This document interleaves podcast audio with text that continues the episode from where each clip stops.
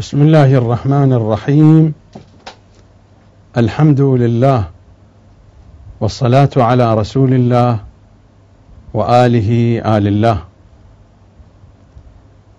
واللعن على أعدائهم وأعداء شيعتهم أعداء الله إلى يوم لقاء الله.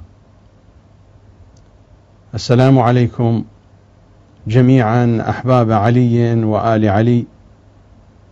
ورحمة الله وبركاته.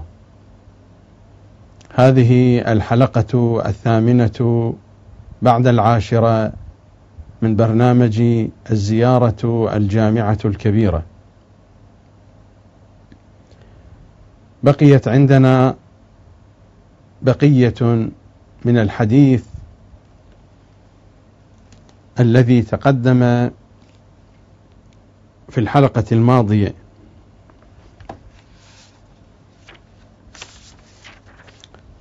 نحن لازلنا في أجواء المقطع الثاني من المقاطع الخمسة الأول التي تفتتح بها الزيارة الجامعة الكبيرة والتي قلت بأنها تمثل القواعد والأصول التي تتفرع منها سائر المطالب وسائر المعاني التي جاءت مذكورة في بقية هذه الزيارة. المقطع الثاني السلام على أئمة الهدى ومصابيح الدجى وأعلام التقى وذوي النهى وأولي الحجى وكهف الورى تقريبا إلى هنا تقدم الكلام في الحلقات الماضية. ثم تقول الزيارة وورثة الأنبياء. وقد تحدثت بعض شيء عن هذا العنوان وبقيت بقية أحاول أن أشير إليها في هذه الحلقة. وأستمر مع بقية المقطع. وورثة الأنبياء والمثل الأعلى والدعوة الحسنى وحجج الله على أهل الدنيا والآخرة والأولى ورحمة الله وبركاته. وورثة الأنبياء تقدم الكلام في أن هذه الوراثة في أفق من آفاقها هي وراثة نسبية. هي وراثة اللحمة وراثة الرحم. فهم آل محمد صلوات الله عليهم هم اسمهم آل محمد هم ورثة محمد. هم يرثون محمدا وراثة نسبية لحمية رحمية. وهو سيد الأنبياء وأشرف الأنبياء بل هو سيد الكائنات صلى الله عليه وآله وسلم. وهم أيضا فيما بينهم وبين الأنبياء الذين كانوا في سلسلة أجدادهم ففيما بينهم وبين أجدادهم وراثة رحمية نسبية وهذا هو أفق من آفاق وراثتهم للأنبياء. الوراثة النسبية الوراثة الرحمية جدهم سيد الأنبياء. أشرف الأنبياء وجدهم هو مجمع الأنبياء. جدهم هو الكتاب الجامع لكل النبوات وكتابه هو الكتاب المهيمن على كل كتب النبوات. ورسالته هي الرسالة المهيمنة على كل الرسالات. فجدهم هو مجمع النبوات ومجمع الأنبياء والرسل وهو سيدهم. وراثتهم لمحمد الوراثة النسبية هي وراثة لأشرف النبوات لأشرف الرسالات. ومع ذلك ففي أجدادهم من الأنبياء الطاهرين وهم يمثلون قسما قطعا من كل أنبياء الأرض.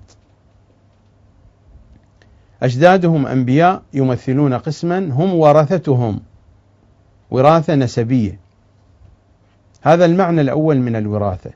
المعنى الثاني وهو الوراثة الإلهية والذي تمت الإشارة إليه على سبيل المثال في زيارة وارث الحسينية حين نزور سيد الشهداء بزيارة وارث.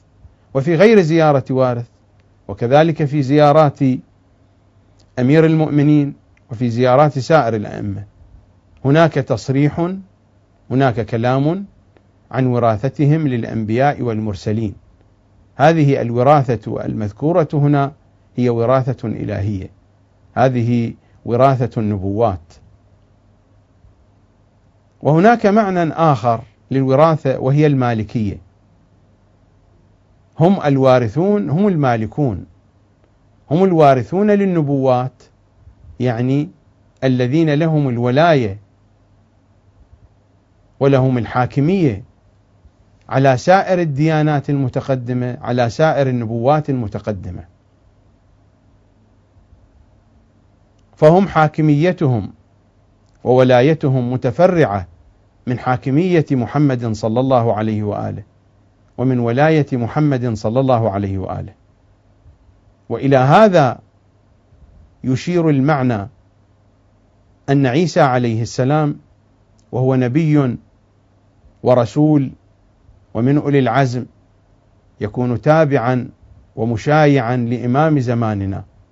والنصوص واضحة في أنه يصلي خلفه وما الصلاة خلف إمام زماننا إلا رمز. القضية ليست كل القضية في مسألة الصلاة. ما الصلاة هنا خلف إمامنا إلا رمز؟ إنها رمز الاتباع رمز التشيع لإمام زماننا ورمز الطاعة والتسليم له. فهم لهم الحاكمية. إمامنا صلوات الله وسلامه عليه يرث الأنبياء بالوراثة النسبية ويرث الأنبياء الوراثة الإلهية وراثة النبوات. وهناك وراثة ثالثة وهي المالكية وهي الولاية. له الولاية على سائر الديانات له الولاية على سائر الرسالات له الولاية على الأنبياء والمرسلين.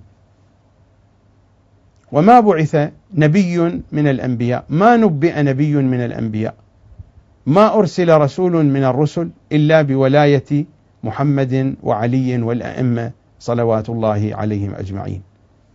وتلك هي معاني التابعية وتلك هي معاني التشيع. في سورة الحجر في الآية الثالثة والعشرين من سورة الحجر وإنا لنحن نحيي ونميت ونحن الوارثون. نحن الوارثون نحن المالكون. نحن أصحاب الولاية. وإنا لنحن نحيي ونميت ونحن الوارثون.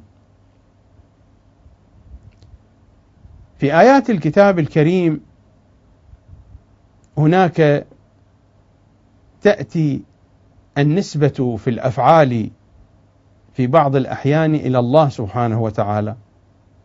وفي بعض الأحيان إلى خلقه. فكما تنسب الإماتة إلى الله تنسب كذلك الإماتة إلى ملك الموت. الله يتوفى الأنفس و ملك الموت يتوفى الأنفس أيضا. حينما نتدبر هذا المعنى وحينما نتبصر في هذه المضامين فذلك يعني أن ملك الموت الله سبحانه وتعالى قد وضع فيه هذه القدرة قد أعطاه هذه الولاية بنحو يشابه ما أعطانا من ولاية ومن قدرة على التصرف في هذه الحياة. الله سبحانه وتعالى أعطانا قدرة وولاية لأن ننام لأن نستيقظ لأن نعمل لأن نفكر لأن نحرك أيدينا أرجلنا لأن نلتفت يمينا شمالا. كل هذه الأمور نحن نفعلها بولاية أعطيت لنا من الله. ولا يوجد هناك من دعاء ندعو الله سبحانه وتعالى حينما نريد أن نحرك أيدينا فندعو الله حتى يعطينا القوة لتحريك أيدينا. أساسا الله سبحانه وتعالى قد أعطانا هذه القوة وأعطانا هذه الولاية. ملك الموت أيضا الله سبحانه وتعالى أعطاه هذه القدرة على الإماتة وحتى على الإحياء. أعطاه القدرة على الإماتة وعلى الإحياء. فبإمكانه أن يسلب الأرواح وبإمكانه أن يرد الأرواح. هذا الإعطاء لملك الموت لعزرائيل عليه السلام كإعطائنا القوة في التصرف في أمور حياتنا. فهو أعطاه هذه القدرة. فنسبة الإحياء والإماتة إليه كنسبة تصرفاتنا في أمورنا وفي أفعالنا. وهذا المعنى من نسبة الإحياء والإماتة إلى ملك الموت إنما جاء متفرعا عن معنى الولاية الكلية التي نعتقد بها والإمامة الكلية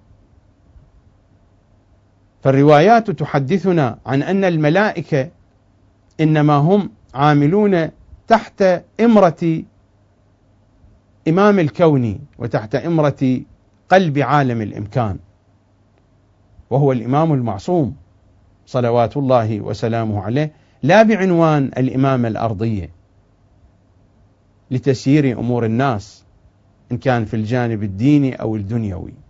القضية أبعد من هذا وأوسع وأعمق.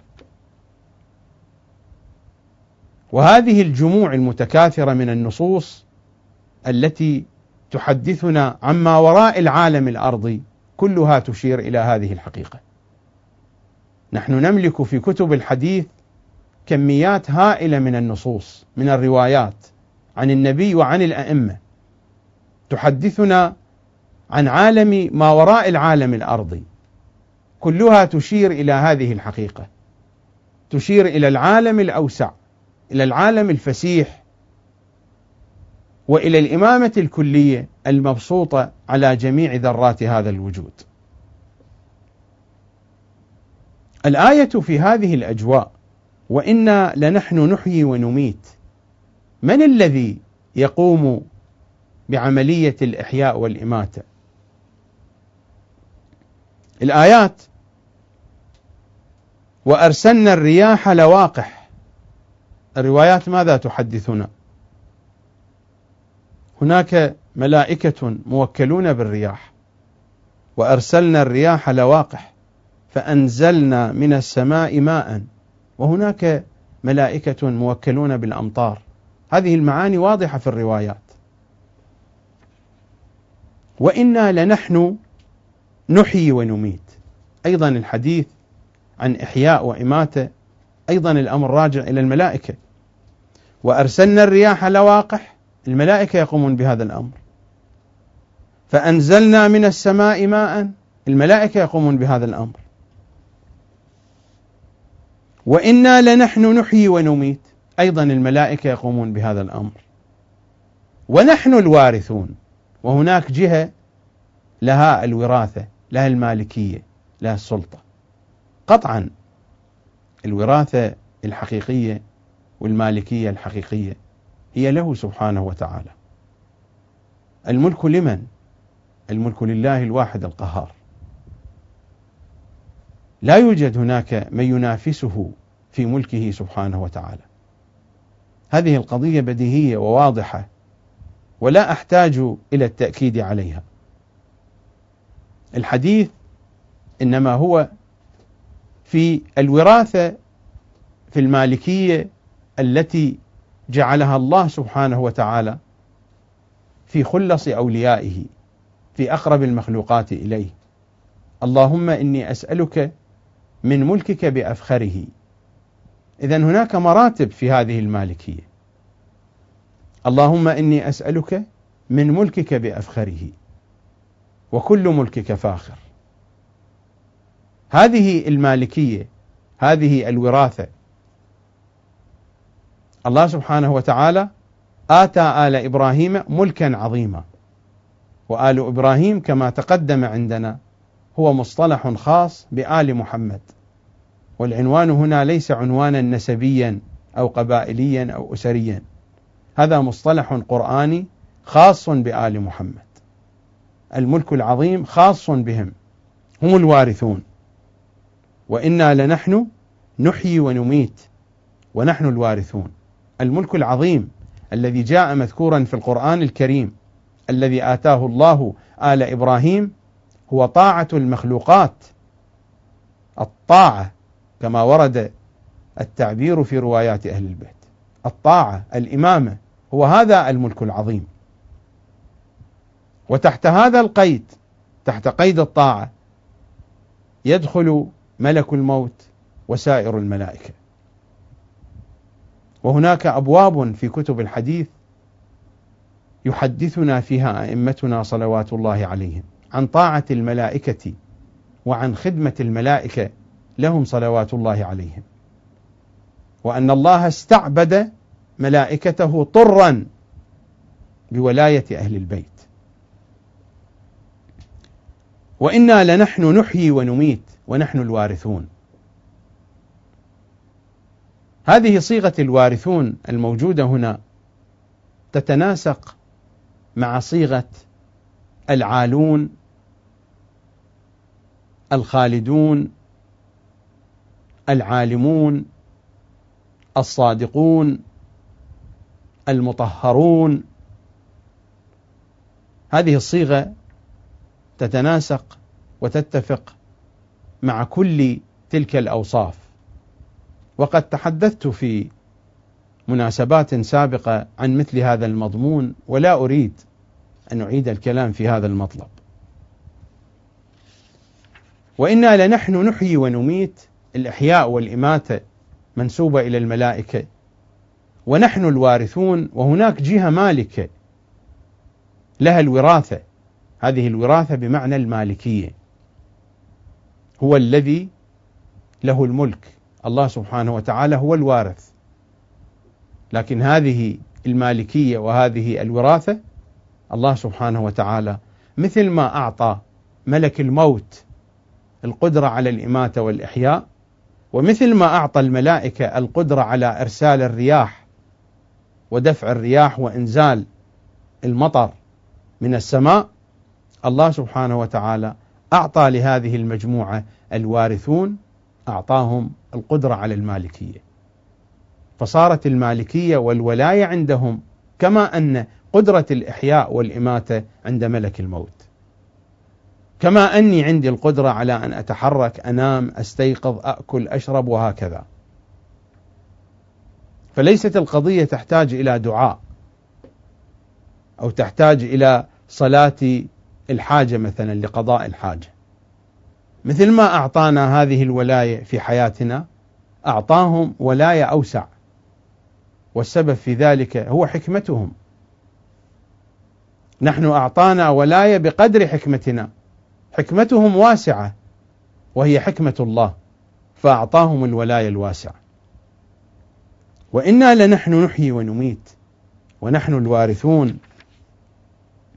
وهذه الوراثة لها مظاهر لها ظهورات تتناسب مع كل عالم بحسبه. هنا وإنا لنحن نحيي ونميت ونحن الوارثون. الحديث عن الولاية العامة الحديث عن الوراثة العامة وهي المالكية. لكن حين نذهب إلى سورة القصص مثلا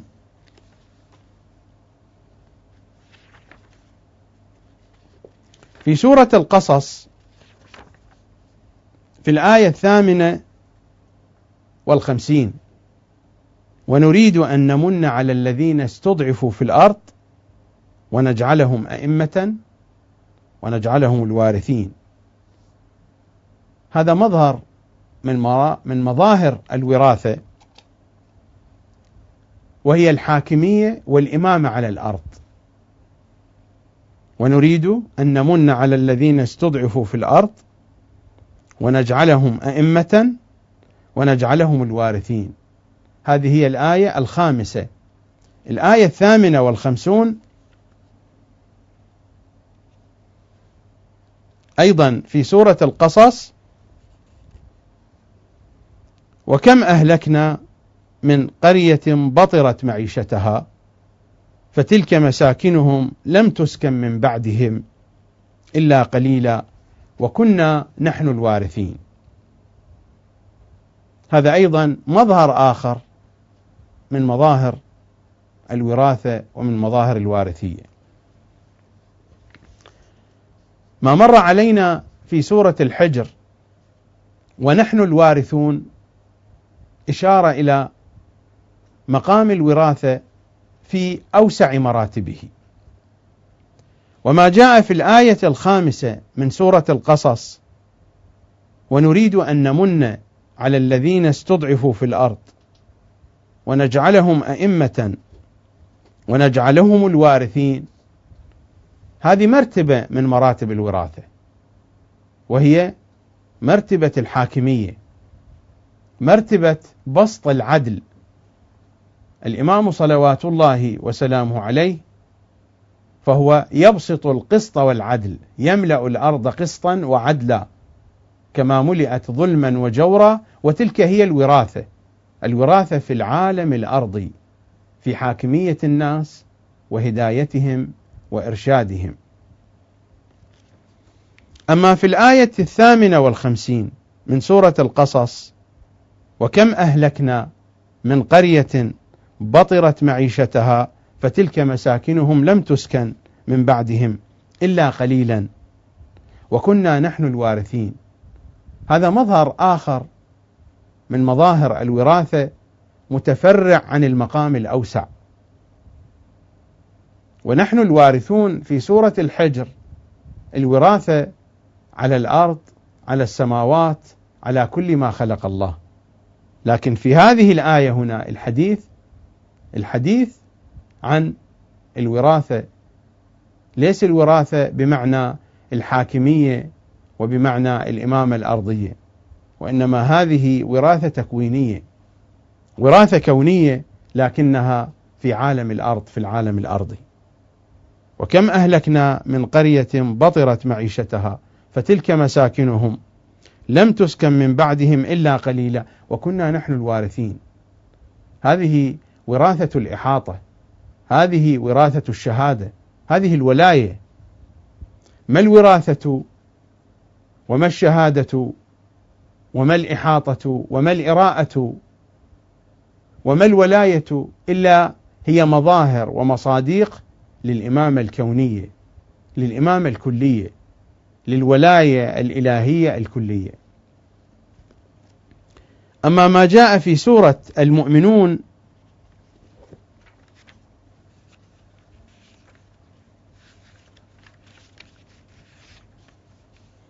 في الآية العاشرة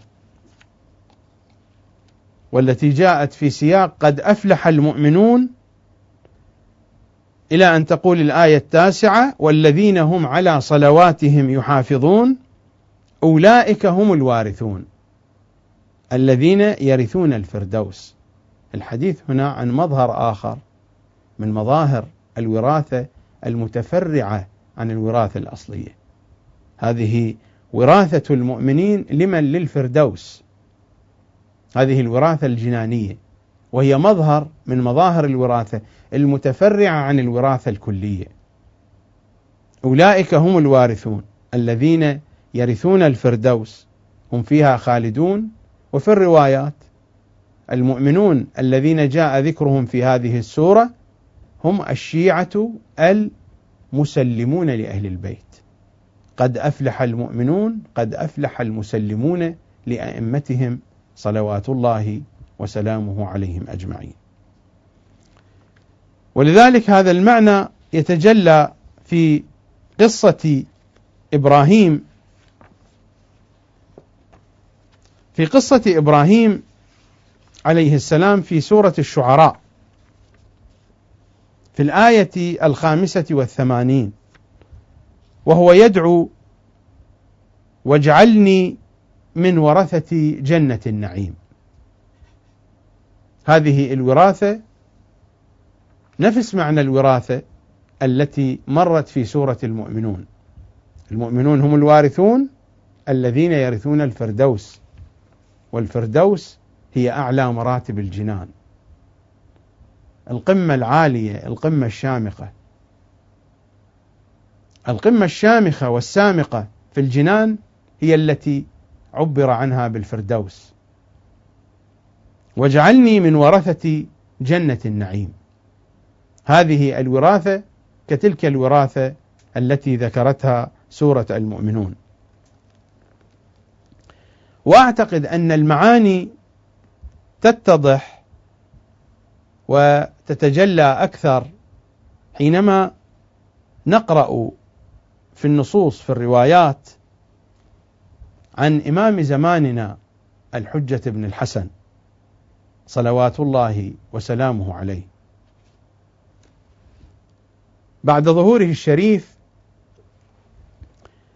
البيانات الأولى هذا هو الجزء الثاني والخمسون من بحار الأنوار.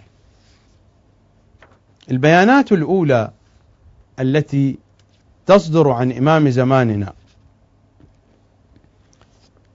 من البيانات الأولى هذا البيان يصدر من الإمام كما يرويه لنا أبو خالد الكابلي عن إمامنا الباقر عليه السلام. والله لكأني أنظر إلى القائم عليه السلام وقد أسند ظهره إلى الحجر إلى الحجر الأسود. ثم ينشد الله حقه ثم يقول يا أيها الناس من يحاجني يا أيها الناس من يحاجني في الله فأنا أولى بالله. يا أيها الناس من يحاجني في الله فأنا أولى بالله. أيها الناس من يحاجني في آدم فأنا أولى بآدم.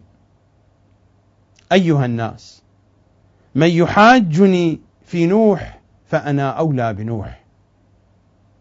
أيها الناس من يحاجني في إبراهيم فأنا أولى بإبراهيم. أيها الناس من يحاجني في موسى فأنا أولى بموسى. أيها الناس من يحاجني في عيسى فأنا أولى بعيسى. أيها الناس من يحاجني في محمد صلى الله عليه وآله وسلم فأنا أولى بمحمد. أيها الناس من يحاجني في كتاب الله فأنا أولى بكتاب الله. هذا هو البيان الأول من البيانات الأولى التي تصدر من إمام زماننا صلوات الله وسلامه عليه في يوم ظهوره الشريف. من يحاجني في الله فأنا أولى بالله ثم ذكر أسماء الأنبياء. وهذه نماذج. ذكر أبانا آدم فهو عنوان الخلافة على الأرض. ثم ذكر نوحا وإبراهيم وموسى وعيسى ومحمدا صلى الله عليه وآله وعلى جميع الأنبياء والمرسلين. هذه عناوين لأولي العزم لأصحاب الرسالات لأصحاب الديانات لأشرف الأنبياء والمرسلين. فهو أولى بهم. هذه الأولوية وهذه الولاية هي وراثة النبوات الوراثة الإلهية فضلا عما بينه وبين بعضهم من وراثة نسبية كالعلاقة فيما بينه وبين محمد صلى الله عليه وآله كالرابطة فيما بينه وبين إبراهيم عليه السلام.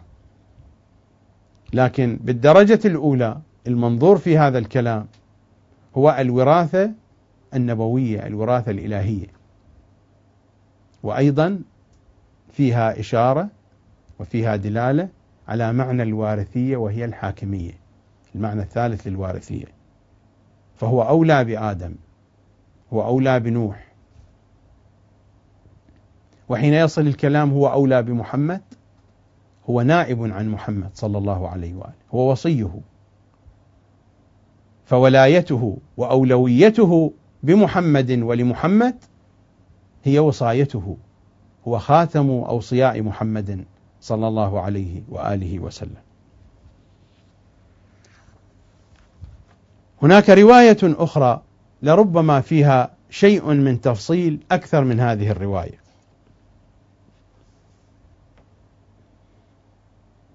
الرواية أيضا منقولة عن إمامنا الباقر عليه السلام.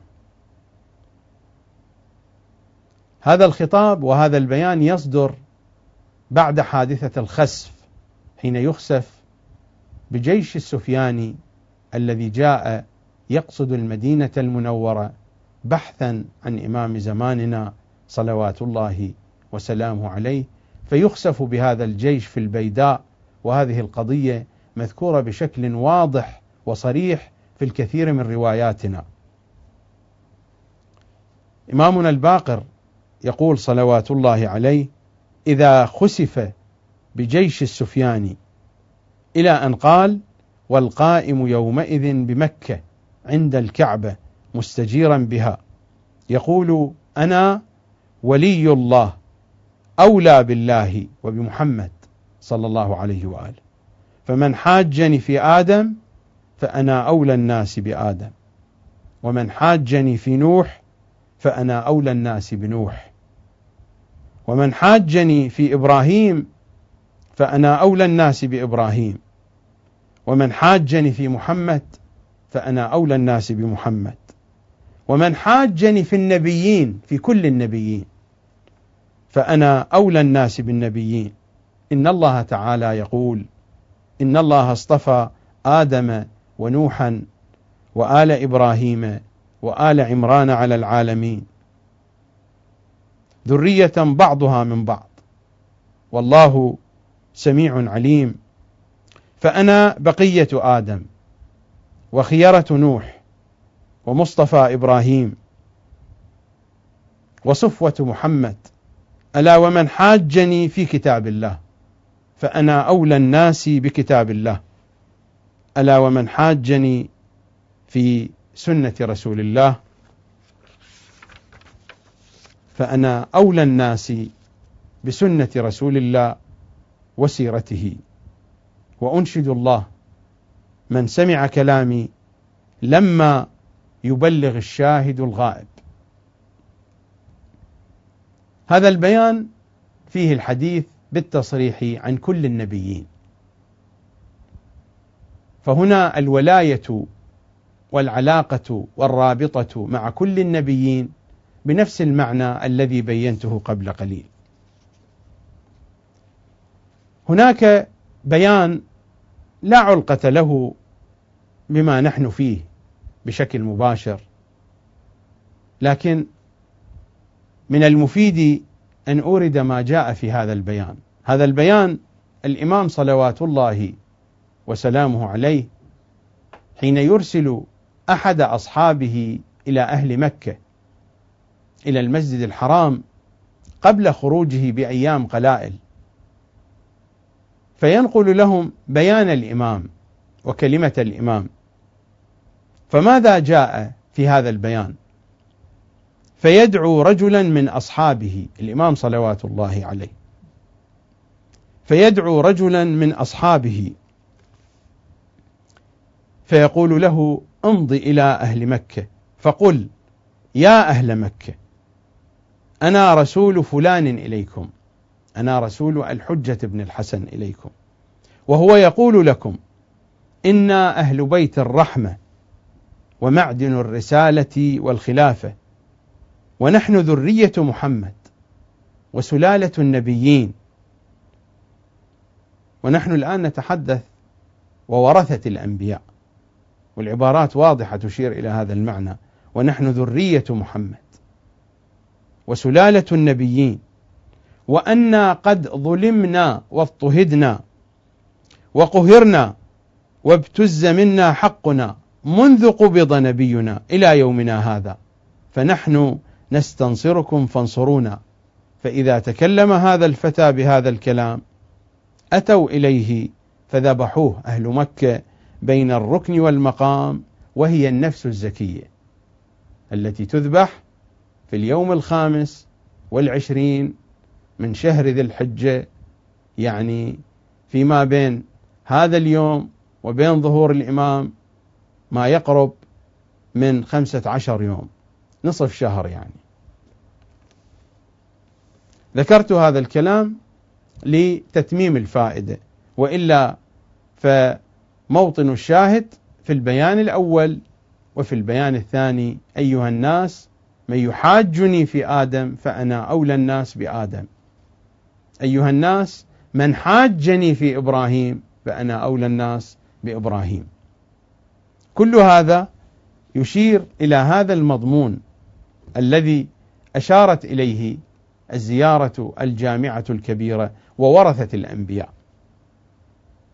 هذه الوراثة تتجلى في بعدها الدنيوي في بعدها الديني وفي بعدها الرسالي بظهور حاكمية إمام زماننا صلوات الله وسلامه عليه وكذلك بوراثته للأرض وبوارثيته على الأرض.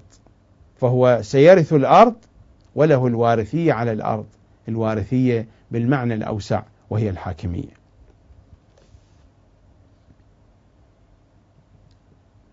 السلام على أئمة الهدى ومصابيح الدجى وأعلام التقى وذوي النهى وأولي الحجى وكهف الورى وورثة الأنبياء والمثل الأعلى. هذا عنوان جديد في الزيارة الجامعة الكبيرة. والمثل الأعلى. يخاطبهم بأنهم هم المثل الأعلى. والزيارة هنا تريد أن تشير إلى المثل الأعلى الذي جاء مذكورا في الكتاب الكريم في سورة الروم. في سورة الروم في الآية السابعة والعشرين من سورة الروم. وهو الذي يبدأ الخلق ثم يعيده وهو أهون عليه. وهو الذي يبدأ الخلق. الحديث عن بداية الخلق.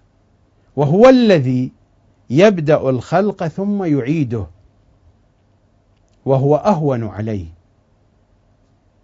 وله المثل الأعلى في السماوات والأرض وهو العزيز الحكيم. الحديث هنا عن بداية الخلق عن بداية الفيض وهو الذي يبدأ الخلق ثم يعيده وهو أهون عليه. وله المثل الأعلى في السماوات والأرض. طبعا الآية عند المفسرين لها أكثر من وجه ونحن هنا لا نريد أن نورد آراء المفسرين. هذه الزيارة هي تفسر هذه الآية. حينما يقول إمامنا الهادي صلوات الله وسلامه عليه هذا الكلام ويأمرنا أن نزور الأئمة بهذه المصطلحات. قطعا حينما يتكلم هو يتكلم بلسان القرآن. فهو لا يريد أن يوقعنا في الشبهة. فيأتي بمصطلحات وبعناوين توقعنا في الشبهة. فحينما يستعمل هذه العناوين إنما هو يقصد بالدرجة الأولى العنوان القرآني. وهذا هو الشيء الطبيعي. السائل سأل الإمام الهادي علمني يا ابن رسول الله قولا بليغا كاملا أقوله إذا زرت واحدا منكم. القول البليغ الكامل أين يكون؟ أليس في القرآن بالدرجة الأولى؟ علمني يا ابن رسول الله قولا بليغا كاملا. القول البليغ الكامل هو في القرآن. فحينما يريد الإمام أن يعلمنا زيارة وهذه الزيارة مشتملة على عناوين مشتملة على مصطلحات مشتملة على مقامات على مراتب. لابد أن تكون هذه المعاني مستقاة إما باللفظ وبالمصطلح وبالحروف وإما بالمضمون من آيات الكتاب الكريم. ولذلك حين أشرح الزيارة الجامعة الكبيرة المرد الأول والأخير إلى كتاب الله وهذا ما لاحظتموه من أول حلقة من حلقات هذا البرنامج وإلى هذا اليوم. لأن الإمام صلوات الله وسلامه عليه وهو يعلمنا نصا بليغا كاملا. هل يعقل أن الإمام يعلمنا نصا بليغا كاملا وهو بعيد عن القرآن؟ لا يعقل هذا أبدا. إذا الزيارة هنا هي تشرح لنا المعنى الموجود في الآية. فنحن نسلم على أئمتنا وورثة الأنبياء وورثة الأنبياء والمثل الأعلى. المثل الأعلى هو هذا الذي جاء مذكورا كما قلت قبل قليل في الآية السابعة والعشرين من سورة الروم. وهو الذي يبدأ الخلق ثم يعيده وهو أهون عليه وله المثل الأعلى في السماوات والأرض وهو العزيز الحكيم. المثل الأعلى أهل البيت. المثل الأعلى محمد وآل محمد. المثل الأعلى في عمق المعنى الحقيقة المحمدية النور الأول. هو هذا المثل الأعلى. هنا سؤال. هل لله مثل هذا الجواب يقع في أفقين؟ يمكن أن نقول نعم لله مثل ويمكن أن نقول كلا ليس لله مثل فإن من يعتقد بأن لله مثل فذلك هو الشرك. ما المراد من هذا الكلام؟ نحن ننزه الباري عن الشريك عن الأنداد عن الشبيه وكذلك عن المثيل عن المثل. الله سبحانه وتعالى ليس له مثل ليس له مثل المثل الذي بمعنى النظير المثل الذي بمعنى الشبيه. ما المراد أن يكون لله شريك؟ ما المراد أن يكون لله ند؟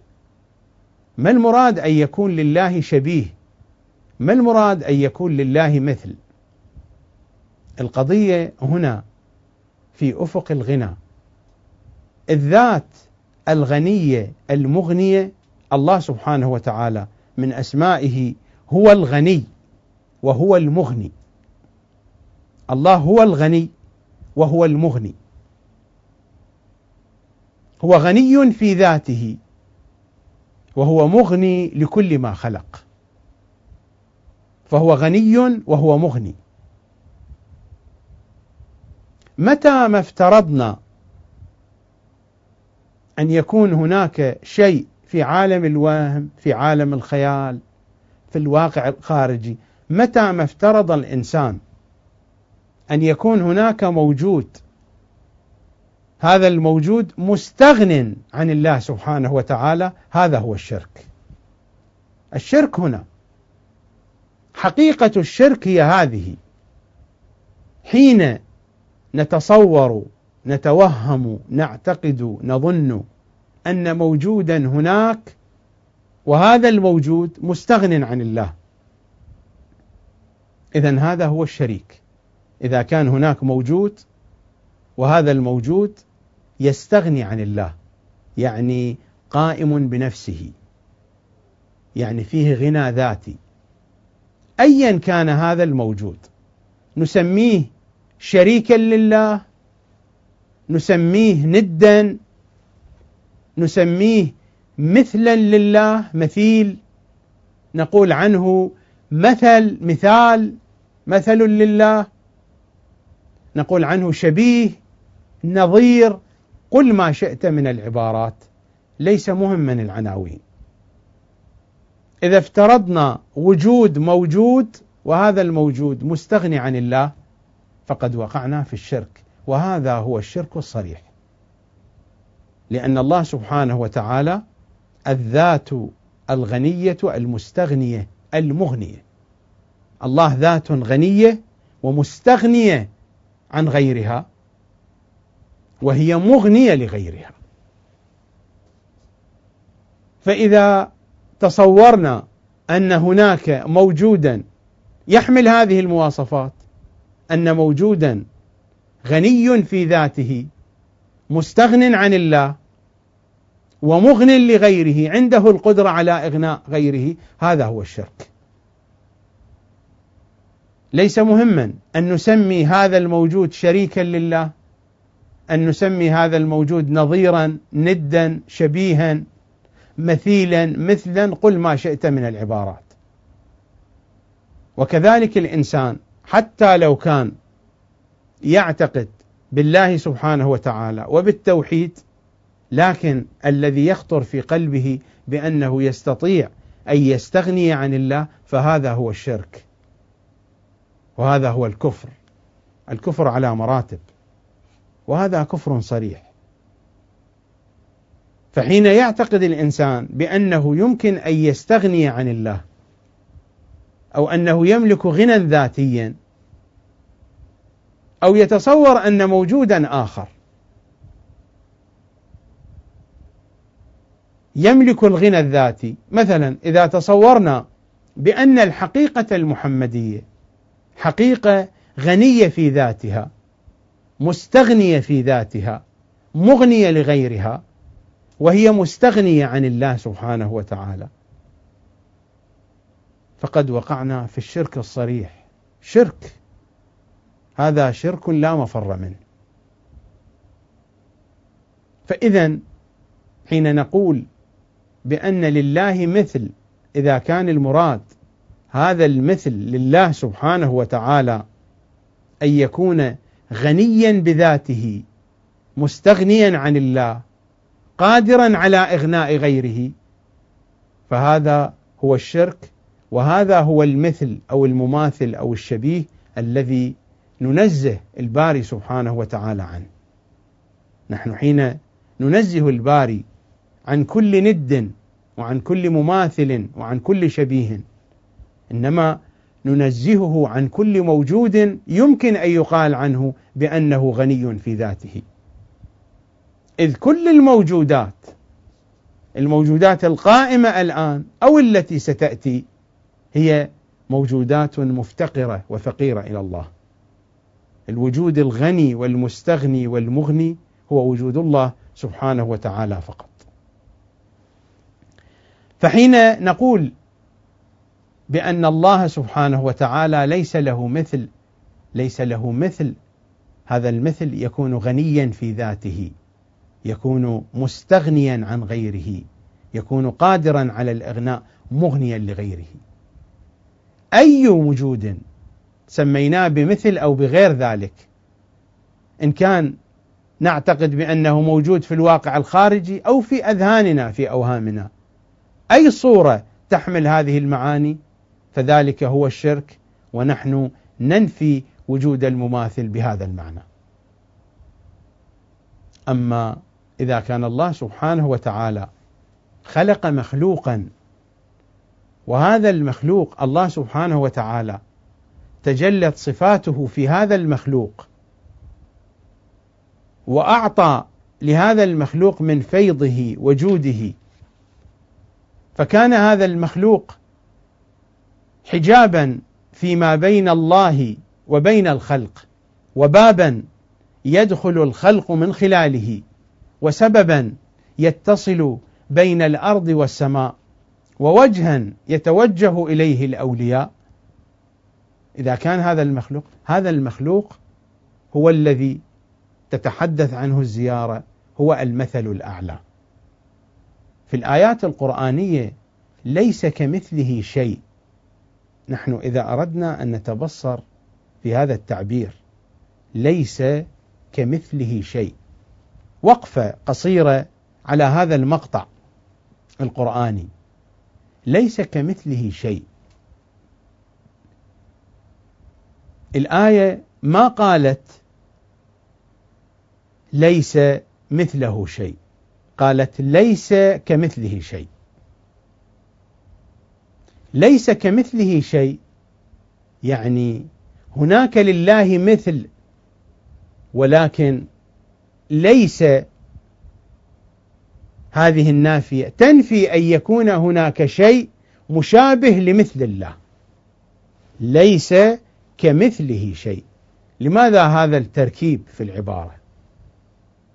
قلت بأن الله لا مثل له. المثل الذي هو مستغن عن غيره غني في ذاته وقادر على إغناء غيره.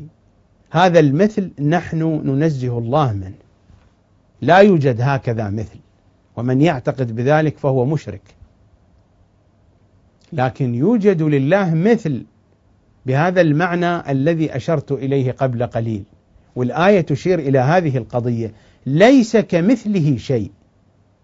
إذا ندقق النظر في الآية. هناك لله مثل. والآية ما نفت المثلية وإنما نفت المشابه للمثل.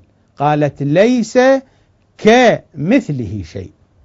ما قالت ليس مثله شيء. قالت ليس كمثله شيء. أدنى تبصر في الآية يظهر هذا المعنى واضحا. يظهر هذا المعنى جليا. أدنى تبصر.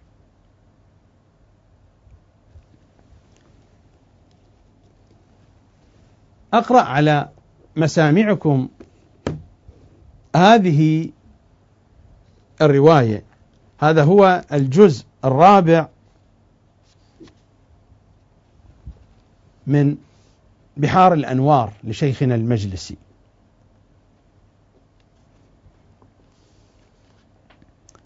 رواية عن إبراهيم بن عمر عن أبي عبد الله عليه السلام. هذه الرواية من روايات الأسرار في حديث أهل البيت. هذه الرواية من الروايات العميقة جدا.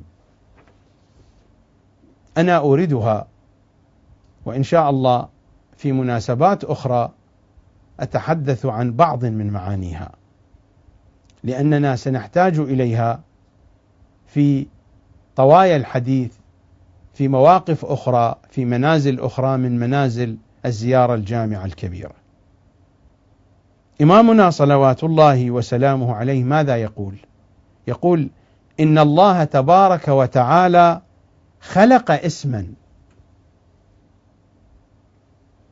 خلق اسما الله خلق هذا مخلوق إن الله تبارك وتعالى خلق اسما وضعوا تحت كلمة خلق خطوط حمراء حتى تلتفتوا إليها. إن الله تبارك وتعالى خلق اسما بالحروف غير منعوت. منعوت يعني موصوف. الله سبحانه وتعالى خلق اسما بالحروف غير منعوت. يعني هذا الاسم ليس هو لفظ. لا يوصف بالألفاظ. إن الله تبارك وتعالى خلق اسما بالحروف غير منعوت. اذا هذا الاسم الله خلقه هو غير الله هذا. إن الله تبارك وتعالى خلق اسما بالحروف غير منعوت.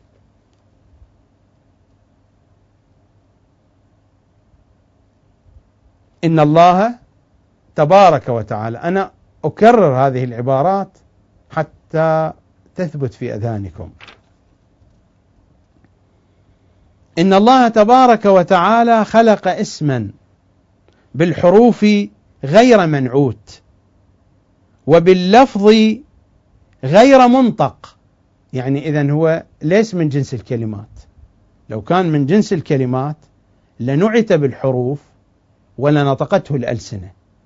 إذا هذا الكلام في أفق آخر. اسم ليس كأسماء البشر ليس من الألفاظ. إن الله تبارك وتعالى خلق اسما بالحروف غير منعوت وباللفظ غير منطق وبالشخص غير مجسد. يعني لا يوجد هناك تجسيد جسماني. الجسم ما هو؟ الجسم الذي يقبل القسمة في أبعاده الثلاث يعني في الطول والعرض والارتفاع. يعني الجسم هو الذي يملك أبعادا ثلاثة. وبالشخص غير مجسد. وبالتشبيه غير موصوف. ولا تستطيع أن تصفه بالعبارات وبالتشبيهات. وأن تقول هناك شيء يشبه هذا الاسم. وبالتشبيه غير موصوف. وباللون غير مصبوغ. وليس له لون. اللون ليس اللون الحسي. جميع مراتب اللون. يعني الخيال الوهم الفكر لا يستطيع أن يتصوره في أي أفق من الآفاق. وباللون غير مصبوغ. منفي عنه الأقطار. منفي عنه الأقطار يعني ليس له مكان. الأقطار هي الجهات. الأمكنة. منفي عنه الأقطار. يعني هو أسمى أعلى من الأمكنة. مبعد عنه الحدود. محجوب عنه حس كل متوهم. مستتر غير مستور. مستتر بذاته. ولكن غير مستور. يعني قريب من الأشياء وبعيد في نفس الوقت. مستتر غير مستور. فجعله كلمة تامة. جعل هذا الاسم. على أربعة أجزاء. إلى آخر الرواية، الرواية فيها تفاصيل. فلنقرأ الرواية. لا بأس. فجعله كلمة تامة. على أربعة أجزاء معا ليس منها واحد قبل الآخر. فأظهر منها ثلاثة أسماء لفاقة الخلق إليها لفاقة الخلق الثاني لأن الحديث هنا عن الخلق الأول. إن الله تبارك وتعالى خلق اسما. هذا الاسم الذي له هذه الأوصاف أين يكون؟ هذا الاسم هو في عالم الخلق الأول.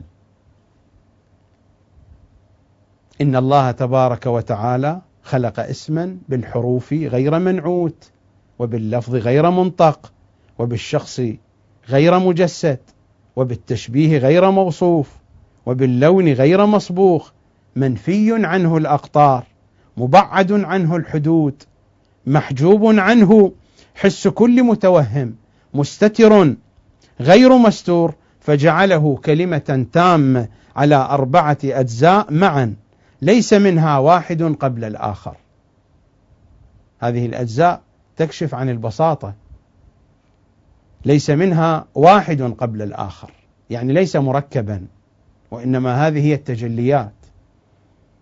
ليس منها واحد قبل الآخر فأظهر منها ثلاثة أسماء لفاقة الخلق إليها. وحجب واحدا منها وهو الاسم المكنون المخزون بهذه الأسماء الثلاثة التي أظهرت. فالظاهر هو الله تبارك وتعالى. الله عنوان مجمع أسماء الصفات الجمالية والجلالية. الله الذات المستكملة. فالظاهر هو الله تبارك وتعالى. لكل اسم من هذه أربعة أركان. يعني لكل اسم من هذه الأسماء. أربعة أركان. فذلك اثنا عشر ركنا. ثم خلق لكل ركن منها ثلاثين اسما فعلا منسوبا إليها. فهو الرحمن الرحيم الملك القدوس الخالق البارئ المصور الحي القيوم لا تأخذه سنة ولا نوم.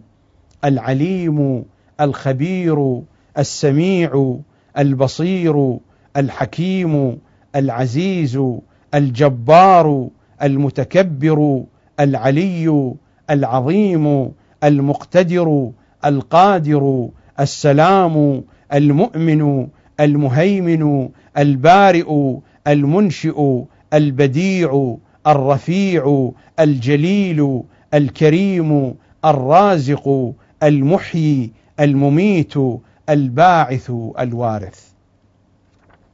فهذه الأسماء وما كان من الأسماء الحسنى حتى تتم ثلاثمائة وستين اسما فهي نسبة لهذه الأسماء الثلاثة.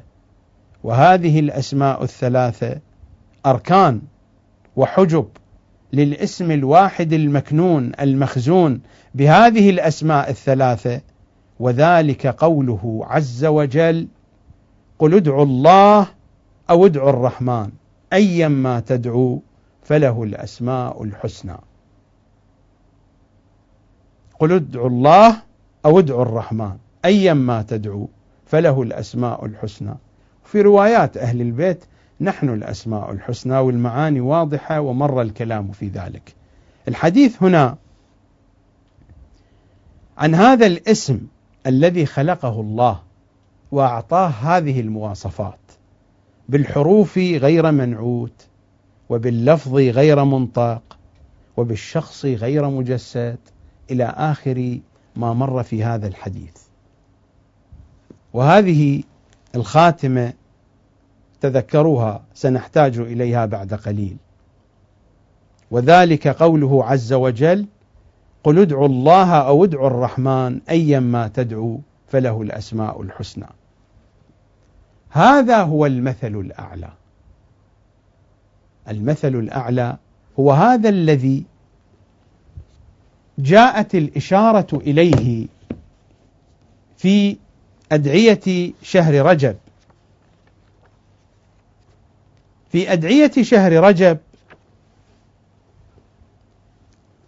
في دعاء ليلة المبعث الليلة السابعة والعشرين. فأسألك به وباسمك الأعظم الأعظم الأعظم الأجل الأكرم. الذي خلقته. هذا اسم مخلوق كما مر في هذه الرواية. ولذلك الدعاء ماذا وصفه؟ الأعظم الأعظم الأعظم الأجل الأكرم.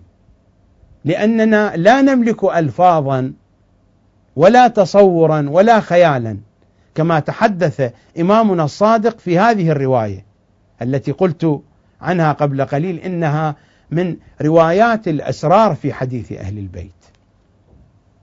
فأسألك به وباسمك الأعظم الأعظم الأعظم الأجل الأكرم الذي خلقته. هذا اسم مخلوق هو غير الله.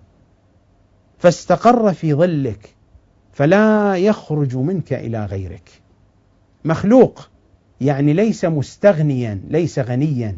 مخلوق يعني هو مفتقر. مهما أوتي من فضل فهو مفتقر. فحينئذ حين نقول هذا مثل لله هذا مثل وهذا المثل ليس مستغنيا. المثل والمثل بمعنى واحد وإن فرق اللغويون ولا أريد أن أدخل في التفصيلات اللغوية لكن المثل والمثل هما بمعنى واحد.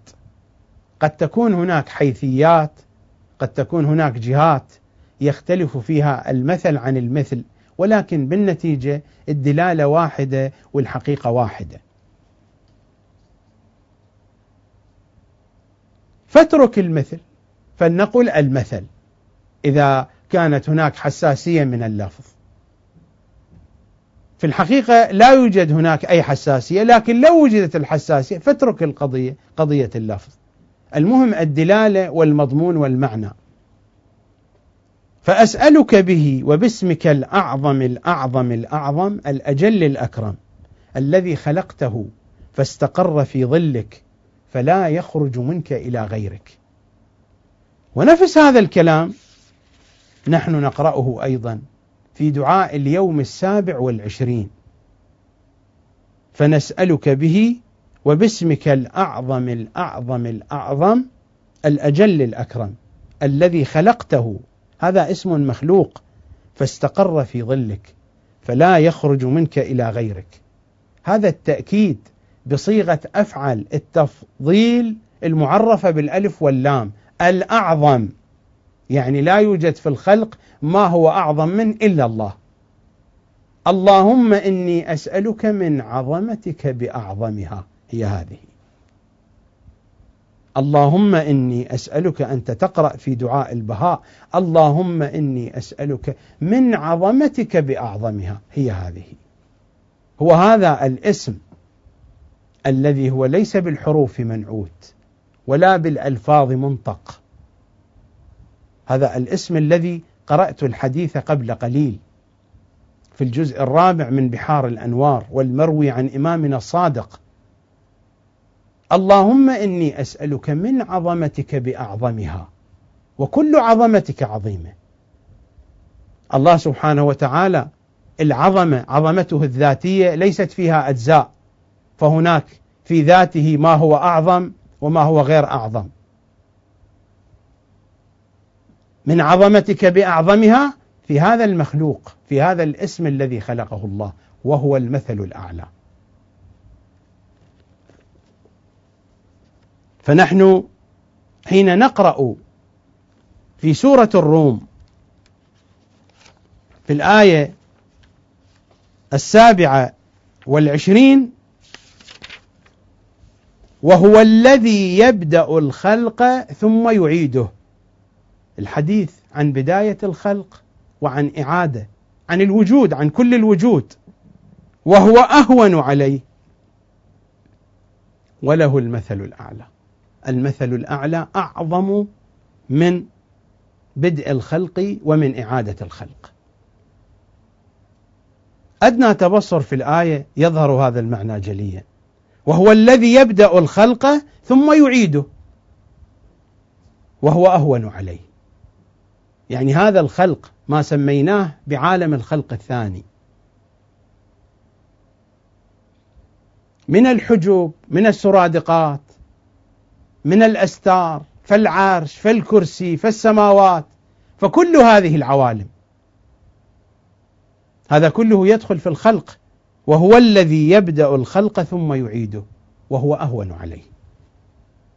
لكن هناك ما هو أعلى رتبة وله المثل الأعلى. المثل الأعلى المتجلئين في السماوات والأرض وله المثل الأعلى في السماوات والأرض. الآية واضحة. تشير إلى وجود هذا الوجود اسمه المثل الأعلى. أنا قلت المفسرون لهم كلام وتأويلات لغوية وبلاغية في الآية. ولكن أولئك يذهبون في طريق ونحن ذاهبون في طريق آخر. لأننا شرحنا الآية بنفس الزيارة. وورثة الأنبياء والمثل الأعلى. وهذا المعنى لهذه المثلية مر علينا الحديث عنه وقرأت عليكم في الحلقات الماضية ما جاء في دعاء الاستئذان لزيارة النبي والأئمة. الحمد لله الذي من علينا بحكام. ماذا يفعلون هؤلاء؟ يقومون مقامه لو كان حاضرا في المكان. هذا نوع ورتبة من مراتب المثل الأعلى ولكن في العالم الأرضي. الحمد لله الذي من علينا بحكام يقومون مقامه. يعني تجلي الإلوهية والربوبية هذه المعاني أن تتجلى. تتجلى في الولاية الولاية ان تظهر؟ تظهر في النبوة والإمامة. الحمد لله الذي من علينا تخلقوا بأخلاق الله. هذا الكلام بالنسبة لنا فنحن نبحث عن خصال كالحكمة والعلم والصدق وغير ذلك. لكن حين يكون الكلام في مقامات الولاية تخلقوا بأخلاق الله. التخلق بأخلاق الله بالنسبة لتلك المقامات يعني أن تلك المقامات تتجلى فيها الأسماء الحسنى. التخلق بأخلاق الله يعني اسم العليم يتجلى فيهم. يعني اسم القادر يتجلى فيهم. وتلك هي الإمامة الكونية.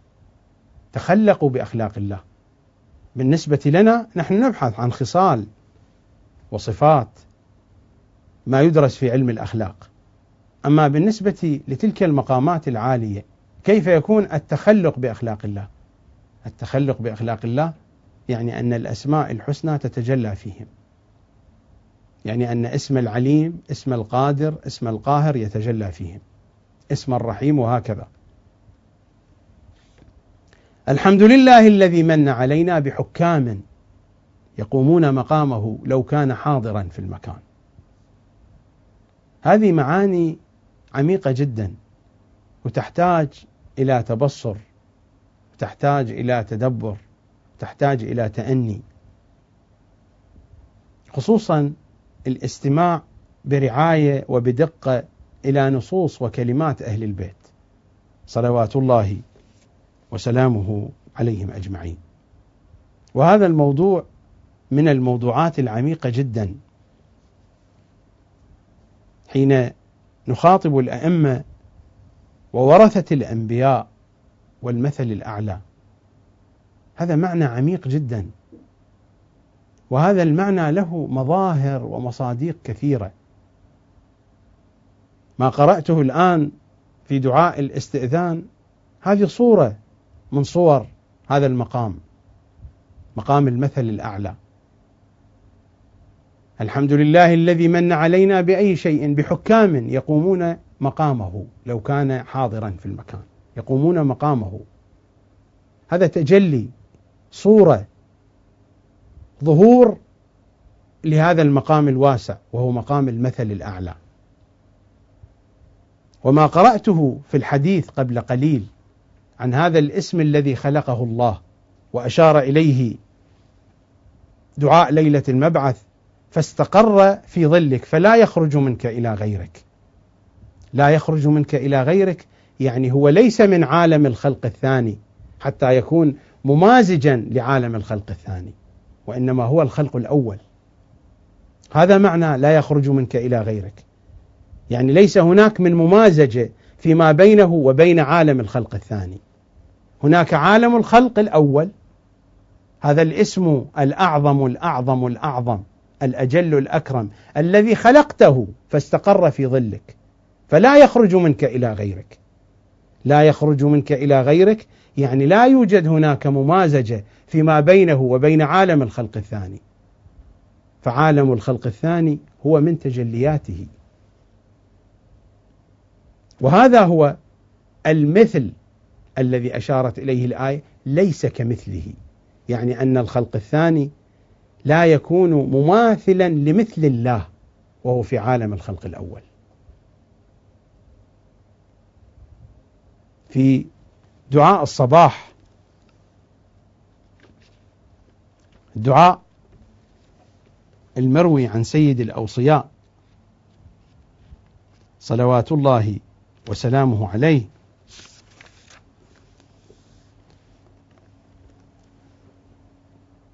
ماذا نقرأ في هذا الدعاء؟ يا من دل على ذاته بذاته. وتنزه عن مجانسة مخلوقاته. مجانسة يعني مماثلة يعني ممازجة. الله سبحانه وتعالى متنزه عن مجانسة هذا الاسم. وهذا الاسم أيضا متنزه عن مجانسة عالم الخلق الثاني من السرادقات والستر الأعظام والحجوب والعرش. هذا الاسم الذي هو المثل الأعلى. والذي إذا تجلى في عالم الأرض تجلى في محمد وآل محمد. يعني الصورة الظاهرة في العالم الطبيعي لهذا المثل الأعلى محمد وآل محمد.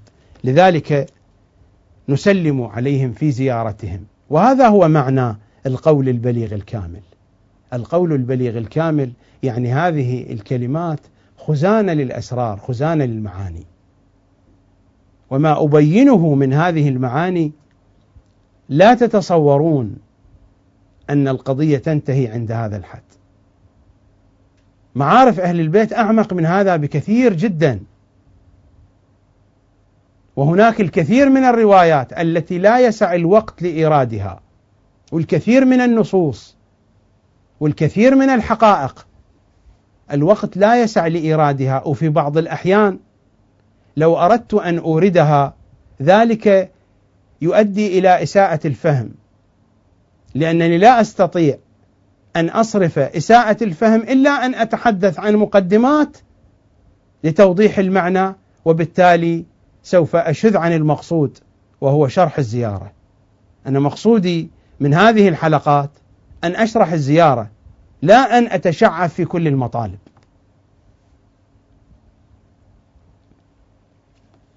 يا من دل على ذاته بذاته وتنزه عن مجانسة مخلوقاته وجل عن ملائمة كيفياته. هذا هو دعاء الصباح.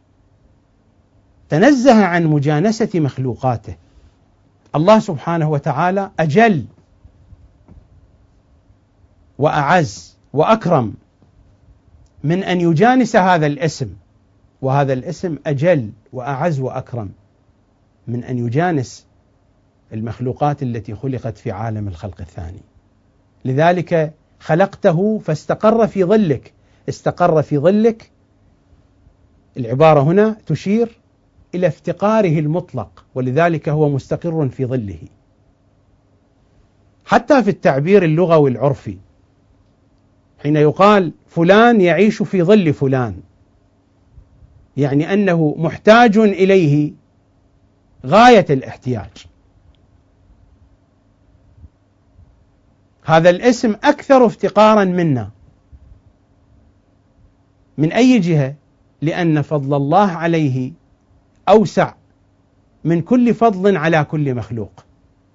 فحينما يكون الفضل أوسع يكون الافتقار أكبر. وأعظم. حينما يكون الفضل فضل الله علينا محدودا بالقياس إلى فضله على ذلك الاسم فإن افتقارنا يكون أقل من افتقار ذلك الاسم. افتقارنا يكون بحدود الفضل. الفضل النازل إلينا محدود بحدودنا. نحن كائنات محدودة وجودات مقيدة. الافتقار يكون بقدر وجودنا. وجودنا كله افتقار إلى الله. وجودنا هو حقيقة الفقر إلى الله. ولكن لو أردنا وجه مقايسة لتقريب المعنى فذلك الاسم أكثر افتقارا. بل ذلك الاسم هو الافتقار. وهو حقيقة الفقر المطلقة لأن الله قد من عليه بكل فضله. فكان مفتقرا إلى الله بكل الفقر. فلذلك استقر في ظله. استقراره في ظله هو افتقاره. ذلك الاسم هو ذات غنية ومغنية ولكن بإغناء من الله. الله سبحانه وتعالى غني ومغني ومستغني. أما هذا الاسم فهو غني ومغني وليس مستغني. إذا كان مستغنيا فهو مستغن عن عالم الخلق الثاني. بهذا اللحاظ. لكنه ليس مستغنيا عن الله سبحانه وتعالى. الله سبحانه وتعالى غني مغني مستغن عن كل شيء. هذا الاسم الذي خلقه الله فاستقر في ظله فلا يخرج منه إلى غيره. ليس هناك من ممازجة فيما بينه وبين عالم الخلق الثاني. ومن هنا يظهر لك الفارق الكبير في مراتب محمد وآل محمد على الأرض مع غيرهم من المخلوقات. ويظهر لك معنى أن الأنبياء إنما هم رشحة من رشحاتهم والأنبياء من أشياعهم. ومع ذلك المعاني أعمق وأعمق وأعمق. والله المعاني أعمق. والروايات كثيرة جدا. وهناك من المطالب ما يذهل العقول في كلمات أهل البيت صلوات الله وسلامه عليهم أجمعين.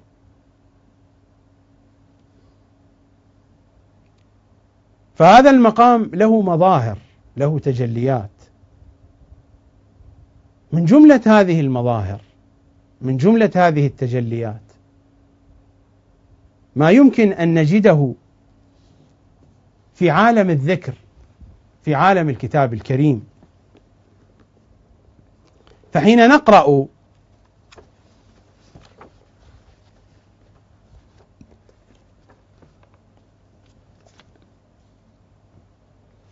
هذه الرواية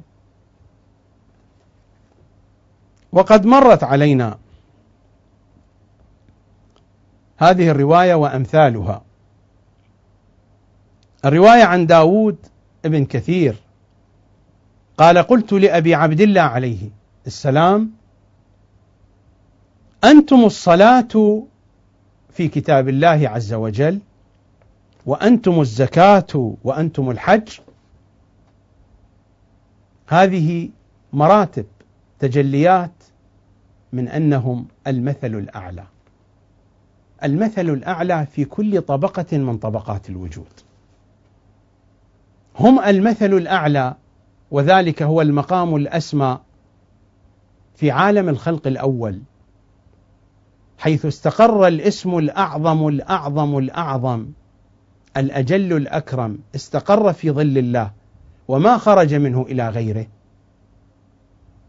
ذلك هو مقام المثل الأعلى.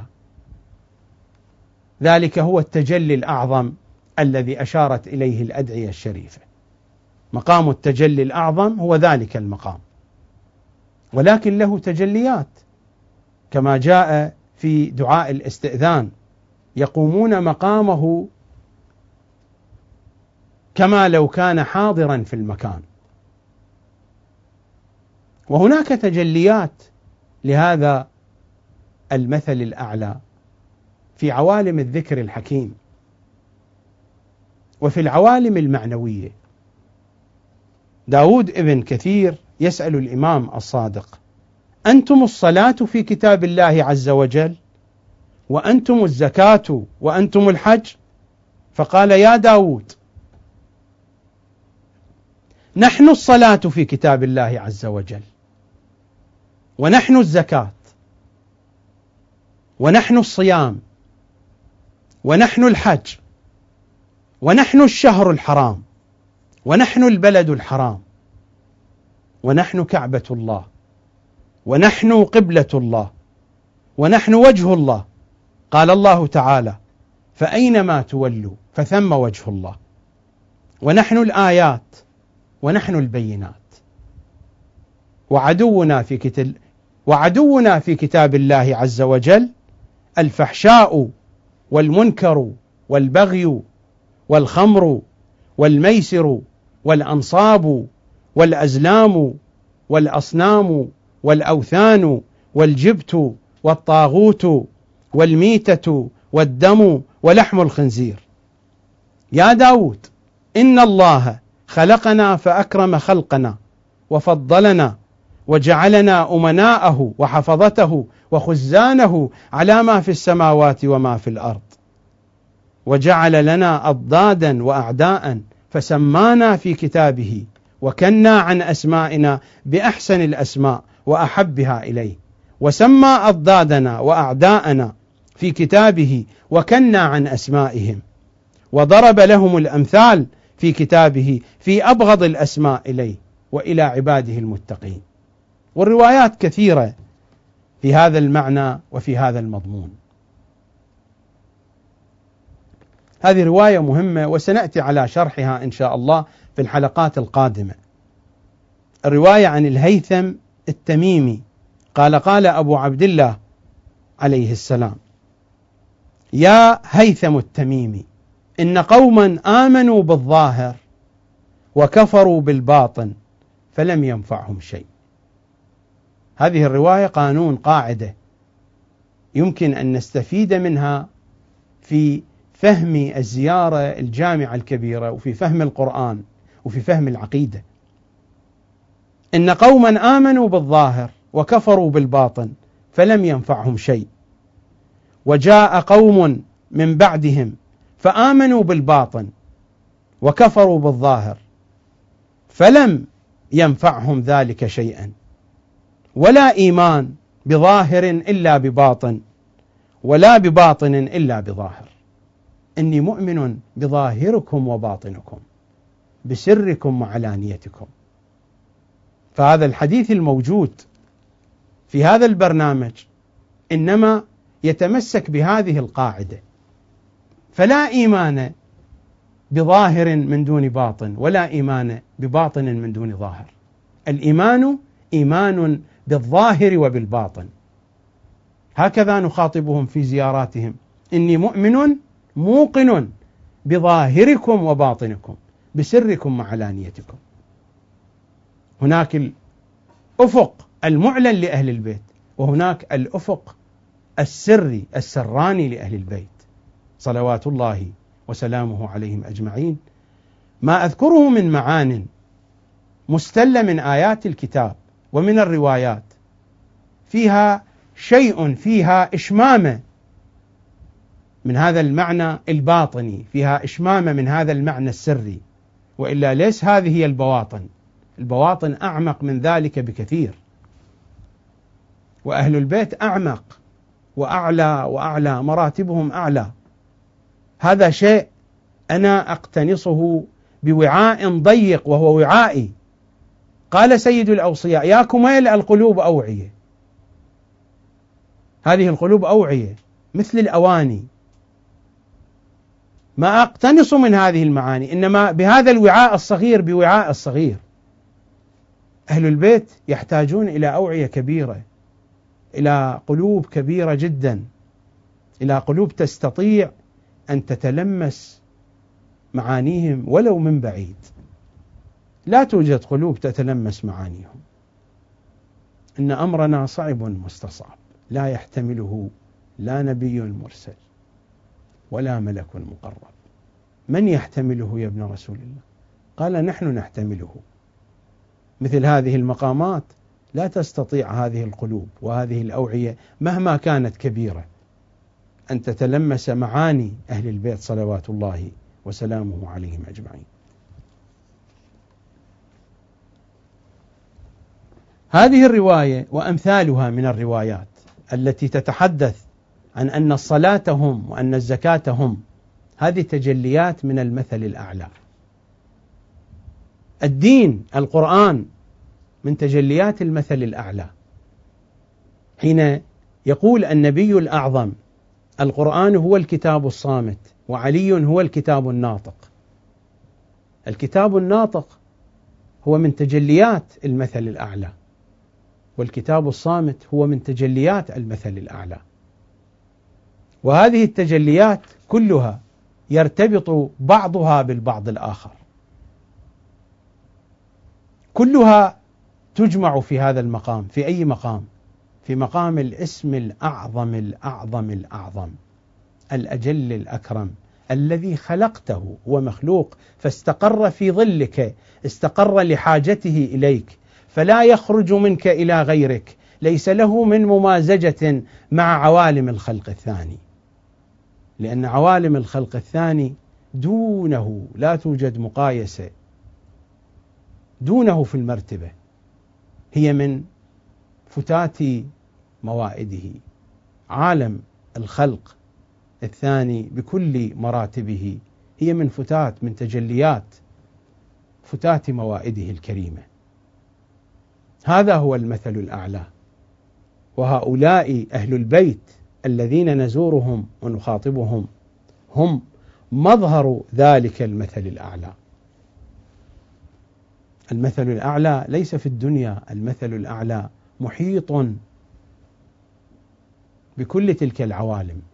ذلك الاسم الذي لا ينعت بالحروف ولا ينطق بالألفاظ ولا يشبه بالأوصاف.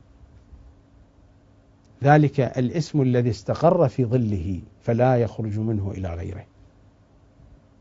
وأهل البيت محمد وآل محمد هم مظاهر. لذلك الاسم.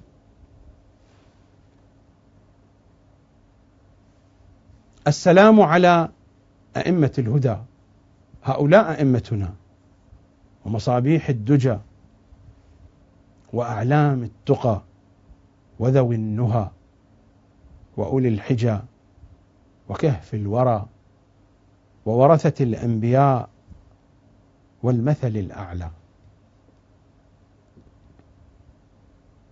وهذا العنوان عنوان فسيح ووسيع. والمطالب كثيرة التي ترتبط بهذا العنوان. لكنني أكتفي بما ذكرته وبما أشرت إليه. فالوقت يجري سريعا وبقيت عندنا بقية. نحتاج إلى بيانها فيما بقي من عبارات المقطع الثاني. والمثل الأعلى والدعوة الحسنى. أهل البيت هم الدعوة الحسنى. ما المراد؟ من أن أهل البيت هم الدعوة الحسنى. في الأفق الارضي أهل البيت هم الدعوة الحسنى. هم دعوة إبراهيم دعوة الأنبياء. طرا من لدن آدم. آدم أول دعاء دعا به ما هو؟ أول دعاء توسل إلى الله بمحمد وعلي وفاطمة وبالحسن والحسين. والمعنى واضح لديكم.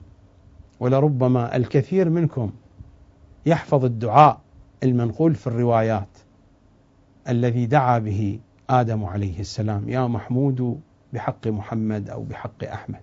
يا عالي بحق علي. دعاء المعروف الذي يتوسل به شيعة أهل البيت. الدعوة الحسنى هم دعوة كل الأنبياء طرا من لدن آدم إلى لدن إبراهيم وما بعد إبراهيم. ولكن صار إبراهيم عنوانا لكل الأنبياء وصار عنوانا لمحمد وآل محمد. في آيات الكتاب الكريم في سورة البقرة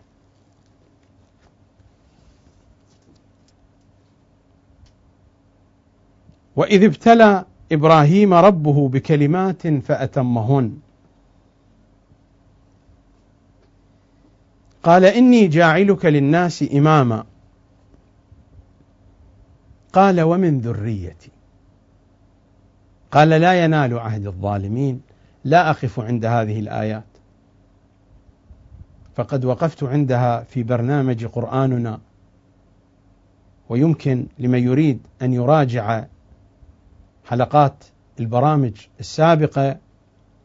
كل البرامج موجودة على موقعنا الإلكتروني موقع قناة المودة الفضائية. وإذ ابتلى إبراهيم ربه بكلمات فأتمهن. قال إني جاعلك للناس إماما. قال ومن ذريتي. هنا بدأت الدعوة. قال لا ينال عهد الظالمين. وإذ قال إبراهيم رب اجعل هذا بلدا آمنا. وارزق أهله من الثمرات. إمامنا الصادق قال هي ثمرات القلوب هذه الثمرات. وارزق أهله من الثمرات من آمن منهم بالله واليوم الآخر. هذه ثمرات القلوب التي جاء ذكرها في موطن آخر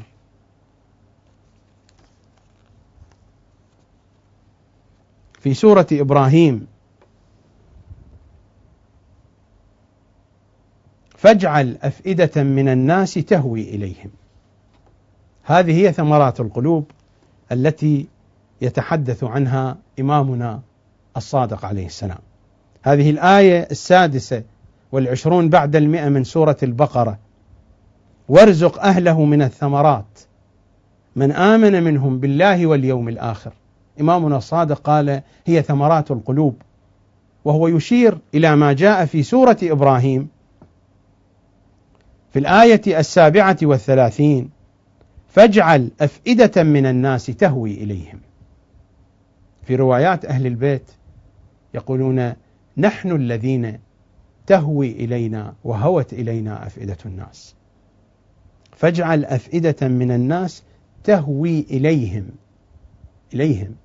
مجموعة مشخصة. فاجعل أفئدة من الناس تهوي إليهم. في سورة البقرة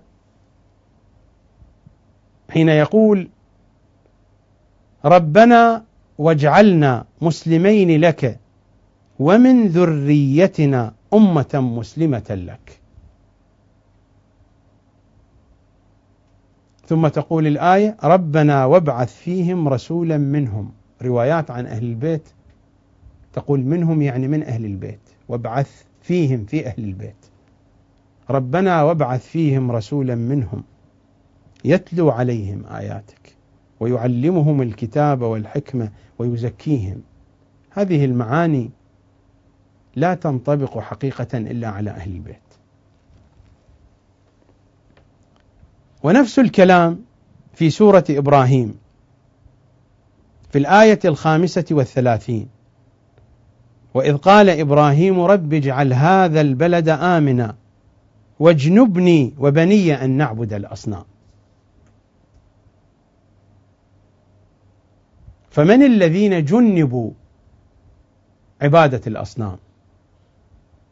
هل هناك غير محمد وآل محمد جنبوا عبادة الأصنام؟ رب اجعل هذا البلد آمنا واجنبني وبني أن نعبد الأصنام. إلى أن يقول ربنا إني أسكنت من ذريتي بواد غير ذي زرع عند بيتك المحرم. ربنا ليقيموا الصلاة فاجعل أفئدة من الناس تهوي إليهم وارزقهم من الثمرات. هذه الثمرات ثمرات القلوب. كما يقول إمامنا الصادق قطعا في أفق من آفاق معاني هذه الآيات.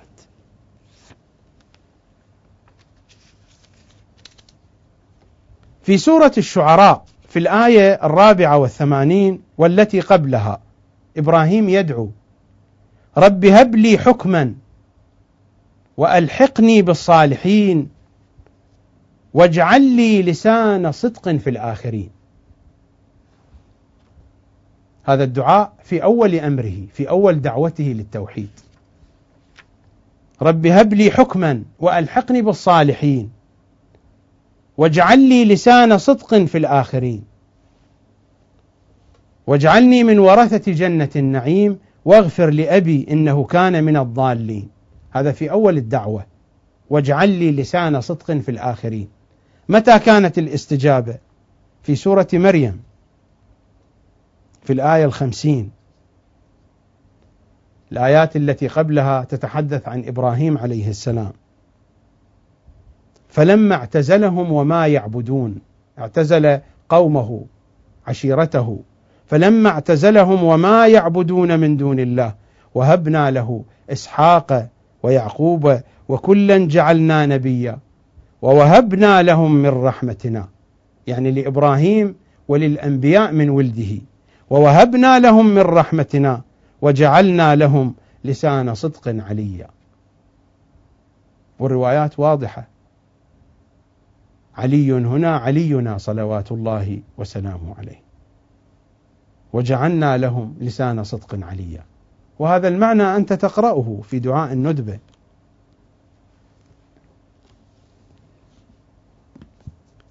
في دعاء الندبة في زيارات أمير المؤمنين. هذه المعاني واضحة وجلية ولا أجد وقتا أن أشير إليها. الروايات كثيرة في هذا المطلب.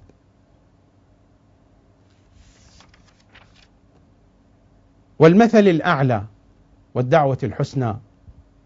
فأهل البيت هم دعوة الأنبياء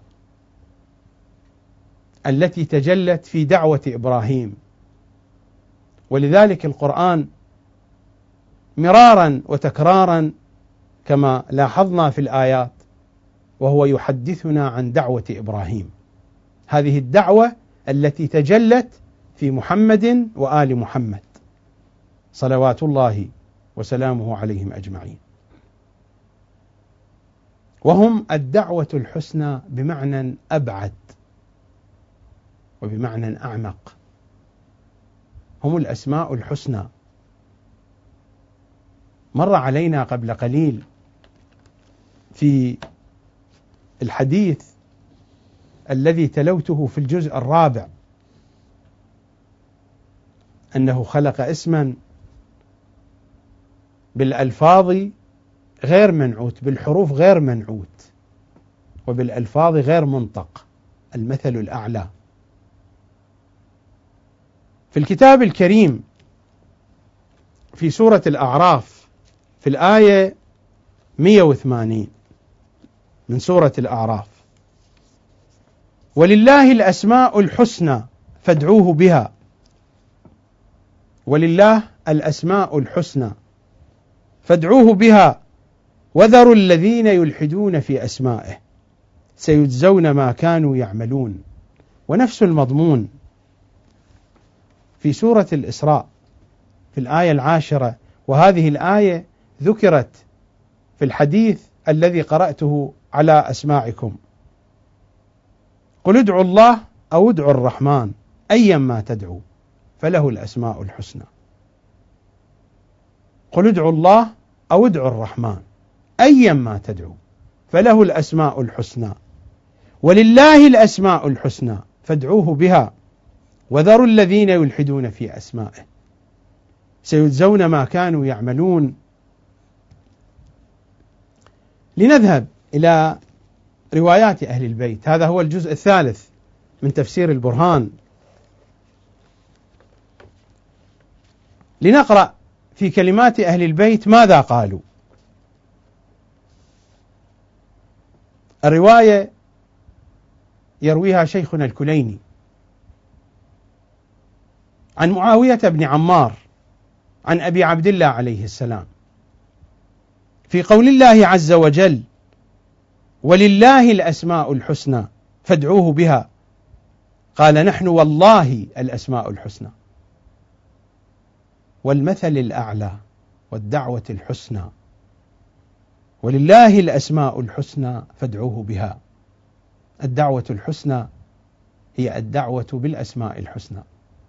ولله الأسماء الحسنى فادعوه بها قال نحن والله الأسماء الحسنى التي لا يقبل الله من العباد عملا إلا بمعرفتنا. الرواية أيضا عن إمامنا الرضا، هذه الرواية عن إمامنا الصادق.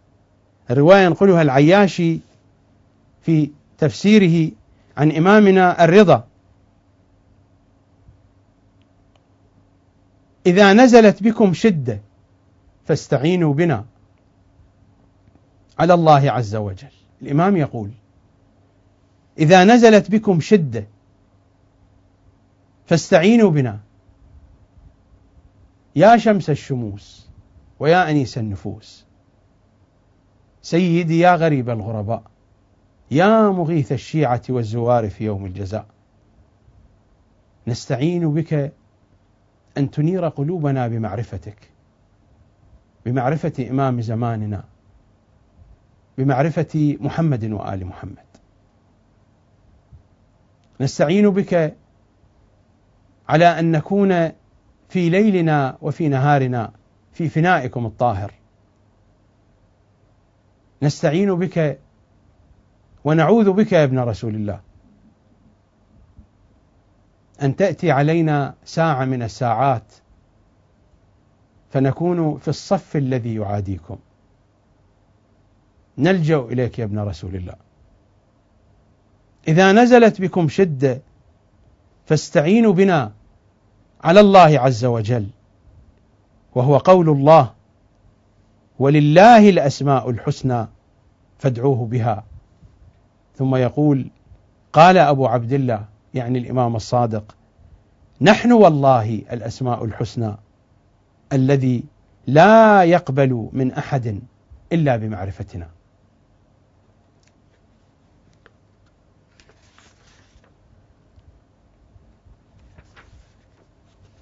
رواية جميلة ينقلها المحدث البحراني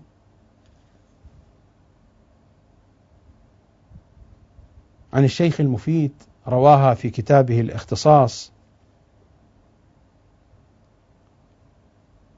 عن أبي جعفر عن إمامنا الباقر قال سمعت جابر بن عبد الله الأنصاري قال قلت يا رسول الله ما تقول في علي بن أبي طالب؟ فقال ذاك نفسي. قلت فما تقول في الحسن والحسين؟ قال هما روحي. وفاطمة أمهما ابنتي يسوءني ما أساءها ويسرني ما سرها. أشهد الله أني حرب لمن حاربهم وسلم لمن سالمهم. يا جابر يا جابر إذا أردت أن تدعو الله فيستجيب لك فادعه بأسمائهم فإنها أحب الأسماء إلى الله عز وجل. هذه أسماؤهم التي هي من مظاهر الأسماء الحسنى هم الأسماء الحسنى. أما أسماؤهم فهي أسماء لمظاهر الأسماء الحسنى. يا جابر إذا أردت أن تدعو الله فيستجيب لك فادعه بأسمائهم فإنها أحب الأسماء إلى الله عز وجل. هم الأسماء الحسنى.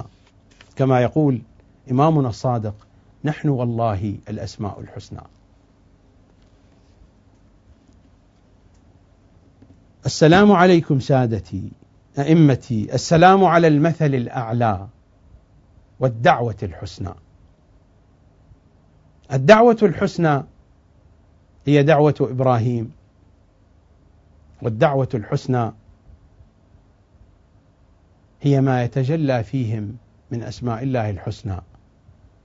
والآية أشارت إلى ذلك. فلله الأسماء الحسنى فادعوه بها. وهكذا قال إمامنا الصادق نحن والله الأسماء الحسنى.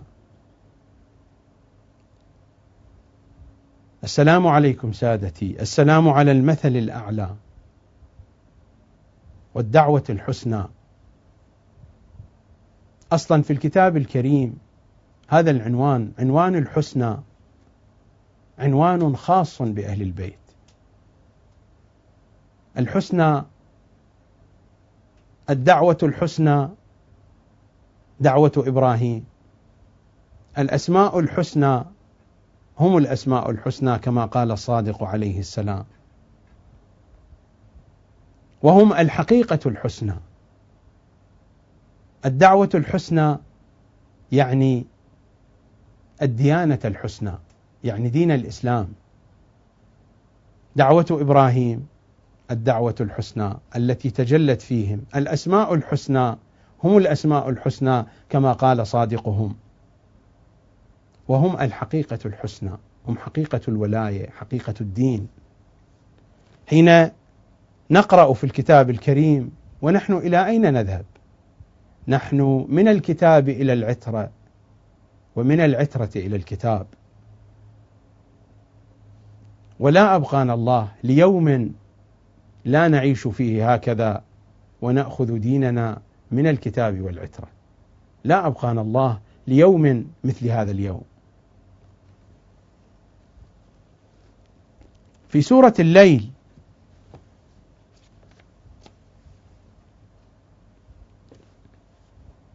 والليل إذا يغشى والنهار إذا تجلى وما خلق الذكر والأنثى إن سعيكم لشتى. فأما سعي الناس شتى. إن سعيكم لشتى. والليل إذا يغشى. والنهار إذا تجلى. كما هناك ليل وهناك نهار. فسعيكم شتى يا بني البشر. والليل إذا يغشى. والنهار إذا تجلى وما خلق الذكر والأنثى إن سعيكم لشتى فأما من أعطى واتقى وصدق بالحسنى فأما من أعطى واتقى اتقى والتقوى ولاية علي وصدق بالحسنى فسنيسره لليسرى اليسرى ولاية علي والحسنى ولاية علي. ولكنها مراتب مراتب المعرفة. هناك معرفة هي مرتبة الحسنى وهناك معرفة هي مرتبة اليسرى. فأما من أعطى واتقى وهناك مرتبة هي التقوى. فأما من أعطى واتقى التقوى ولاية علي. وصدق بالحسنى الحسنى ولاية علي فسنيسره لليسرى اليسرى ولاية علي وأما من بخل واستغنى وكذب بالحسنى. كذب بالحسنى. هناك شيء اسمه الحسنى يكذبون به. فسنيسره للعسرى. هناك شيء اسمه الحسنى. والدعوة الحسنى. فأما من أعطى واتقى وصدق بالحسنى هناك دعوة اسمها الدعوة الحسنى فهناك من يصدق بها وهناك من يكذب بها والمثل الأعلى والدعوة الحسنى. فأما من أعطى واتقى وصدق بالحسنى فسنيسره لليسرى وأما من بخل واستغنى وكذب بالحسنى كذب بالدعوة الحسنى. ما هي هذه الحسنى التي يكذب بها؟ أليس هي دعوة؟ أليس فكرة؟ عقيدة. وكذب بالحسنى فسنيسره للعسرى. ماذا يقول أئمتكم في ذلك؟ أئمتكم يقولون ويقولون ويقولون.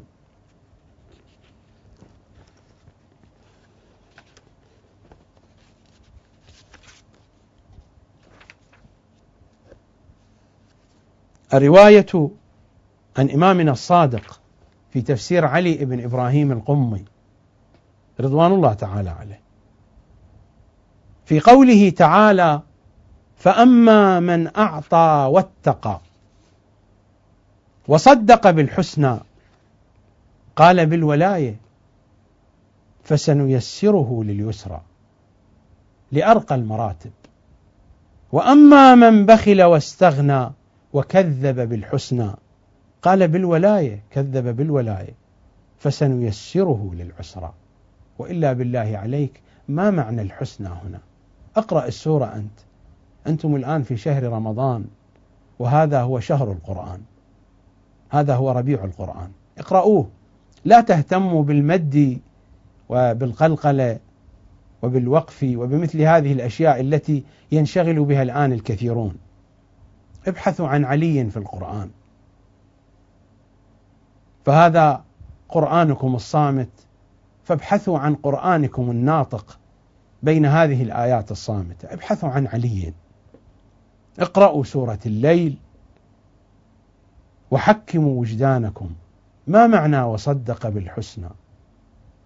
ما هي هذه الحسنى التي يصدق بها الناس ويكذبون بها؟ وصدق بالحسنى إن سعيكم لشتى. هناك من يصدقون بالحسنى وهناك من يكذبون بالحسنى. ما هي هذه الحسنى؟ حتى لو لم نرجع إلى الروايات الحسنى هي ولاية علي. الحسنى هي حقيقة الدين. فمن صدق بالحسنى من صدق بحقيقة الدين فذلك هو الإيمان. ومن كذب بالحسنى فمن صدق بالحسنى أين عاقبته؟ فسنيسره لليسرى. وصدق بالحسنى فسنيسره لليسرى. وكذب بالحسنى فسنيسره للعسرى. وهل العسرى إلا الابتعاد عن جادة الصواب عن جادة علي وعلي عن جادة علي وآل علي؟ فهناك اليسرى وهناك العسرى. اليسرى مع علي والعسرى مع غيره. الرواية عن أبي عبد الله الجدلي قال قال لي أمير المؤمنين عليه السلام ألا أخبرك بالحسنة التي من جاء بها أمن من فزع يوم القيامة؟ والسيئة التي من جاء بها كب على وجهه في نار جهنم. قال بلى يا أمير المؤمنين. قال الحسنة حبنا أهل البيت والسيئة بغضنا أهل البيت. والروايات كثيرة.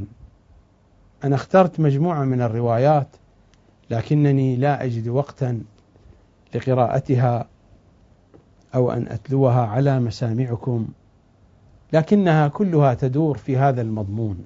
هم الدعوة الحسنى. وصدق بالحسنى. صدق بعلي وآل علي. صدق بهذه الدعوة.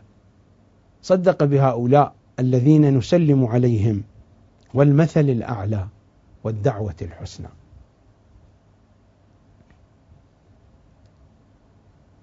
السلام على أئمة الهدى. ومصابيح الدجى. وأعلام التقى. وذوي النهى. وأولي الحجى وكهف الورى وورثة الأنبياء والمثل الأعلى والدعوة الحسنى وحجج الله على أهل الدنيا والآخرة والأولى ورحمة الله وبركاته. بقيت هذه العبارات وهي بحاجة إلى شرح كثير لكنني سأوجز الكلام فيها. وحجج الله على أهل الدنيا. الحجج جمع لحجة والحجة هو البرهان. وما تقدم من كل المعاني هو تفسير وشرح لمعنى الحجة. لذا لن أقف هنا لأن أشرح معنى الحجة. ما تقدم من أول الزيارة. كل العبارات أقرأ عليكم ما مر من الزيارة. فذلك هو تفسير الحجة. السلام عليكم يا أهل بيت النبوة وموضع الرسالة ومختلف الملائكة ومهبط الوحي ومعدن الرحمة وخزان العلم ومنتهى الحلم وأصول الكرم وقادة الأمم وأولياء النعم وعناصر الأبرار ودعائم الأخيار وساسة العباد وأركان البلاد وأبواب الإيمان وأمناء الرحمن وسلالة النبيين وصفوة المرسلين وعترة خيرة رب العالمين ورحمة الله وبركاته. السلام على أئمة الهدى ومصابيح الدجى وأعلام التقى وذوي النهى وأولي الحجى وكهف الورى وورثة الأنبياء والمثل الأعلى والدعوة الحسنى. كل هذه المعاني كل هذه العناوين وكل الشرح الذي تقدم تلخصه هذه العبارة. وحجج الله على أهل الدنيا. والآخرة والأولى. الدنيا واضح معناها. هذه التي نحن نعيش فيها. ما نسميها بعوالم الشهادة العوالم الحسية العوالم الطبيعية ليس فقط الكرة الأرضية. الدنيا وهذا الأفق الوسيع من العالم الطبيعي. هذه المجرات والسماوات كل هذا هو عالم الدنيا. عالم الدنيا هو العالم الذي دون السماء الأولى دون السماء الدنيا. ما دون السماء الدنيا هو عالم الدنيا. وإلا ليس المراد من عالم الدنيا الأرض فقط. ما الأرض إلا ذرة صغيرة في هذا العالم. عالم الدنيا هو العالم الذي هو دون السماء الدنيا. فهم حجج الله على أهل الدنيا. أهل الدنيا في الأرض وفي كل المجرات. في كل هذا العالم الوسيع. ونحن من خلال الروايات نجد أن لله الكثير الكثير من المخلوقات في هذا العالم في العالم الدنيوي. ليس في الأرض وإنما في هذا العالم الفسيح. الروايات تحدثنا عن ذلك. تحدثنا عن كثير من المخلوقات. عن أعداد هائلة جدا من المخلوقات موجودة في هذا العالم الفسيح. في العالم الدنيوي. وهو العالم الذي دون السماء الدنيا هم حجج على كل هذه المخلوقات على المخلوقات التي نعرفها التي لا نعرفها التي نسمع أصواتها والتي لا نسمع أصواتها التي نتمكن من رؤيتها إن كان ذلك بالبصر أو بالعقل والتي لا نتمكن من رؤيتها لا بالبصر ولا بالعقل. وهذا هو معنى الحجة الإطلاقية. لأن الزيارة تتحدث عن الحجة الإطلاقية مثل ما تقدم الكلام عن الإراءة الإطلاقية، الشهادة الإطلاقية، الولاية الإطلاقية. هذه حجة إطلاقية مطلقة من دون قيود من دون حدود وحجج الله على أهل الدنيا، حجج مطلقة على أهل الدنيا على كل ما في العوالم الدنيوية ما دون السماء الدنيا. على أهل الدنيا والآخرة. الآخرة هو العالم الأخروي أو المراد هو ما يقابل العالم الدنيوي. ما يقابل العالم الدنيوي يعني السماوات العوالم الأخرى أو المراد العالم الأخروي وحجج الله على أهل الدنيا والآخرة والأولى. ما المراد من الأولى؟ اذا هناك ثلاث طبقات. الأولى هي المراتب العالية. يعني أول الخلق الثاني. أليس هناك؟ الخلق الأول. ومن الخلق الأول تجلى الخلق الثاني. وأول ما تجلى من الخلق الثاني السرادقات والحجب والعرش والكرسي. الأولى هي تلكم المراتب العالية من عالم الخلق الثاني يعني العوالم العلوية. ما قد يصطلح عليه بالملكوت الجبروت اللاهوت ما يقع في هذه العناوين. ما يقع تحت عنوان الملكوت في مصطلحات العرفاء في مصطلحات الصوفية. الفلاسفة ملكوت جبروت لاهوت. هذا العالم الذي نحن فيه يسمى بعالم الناسوت بحسب اصطلاحهم نسبة إلى الناس. يعني عالم ما دون السماء الدنيا سمي هكذا بعالم الناسوت اصطلاحا. والعوالم الأخرى التي فوق هذا العالم سميت أيضا على مراتب منها ما سمي بمراتب الملكوت مراتب الجبروت مراتب اللاهوت. الأولى هي هذه العوالم.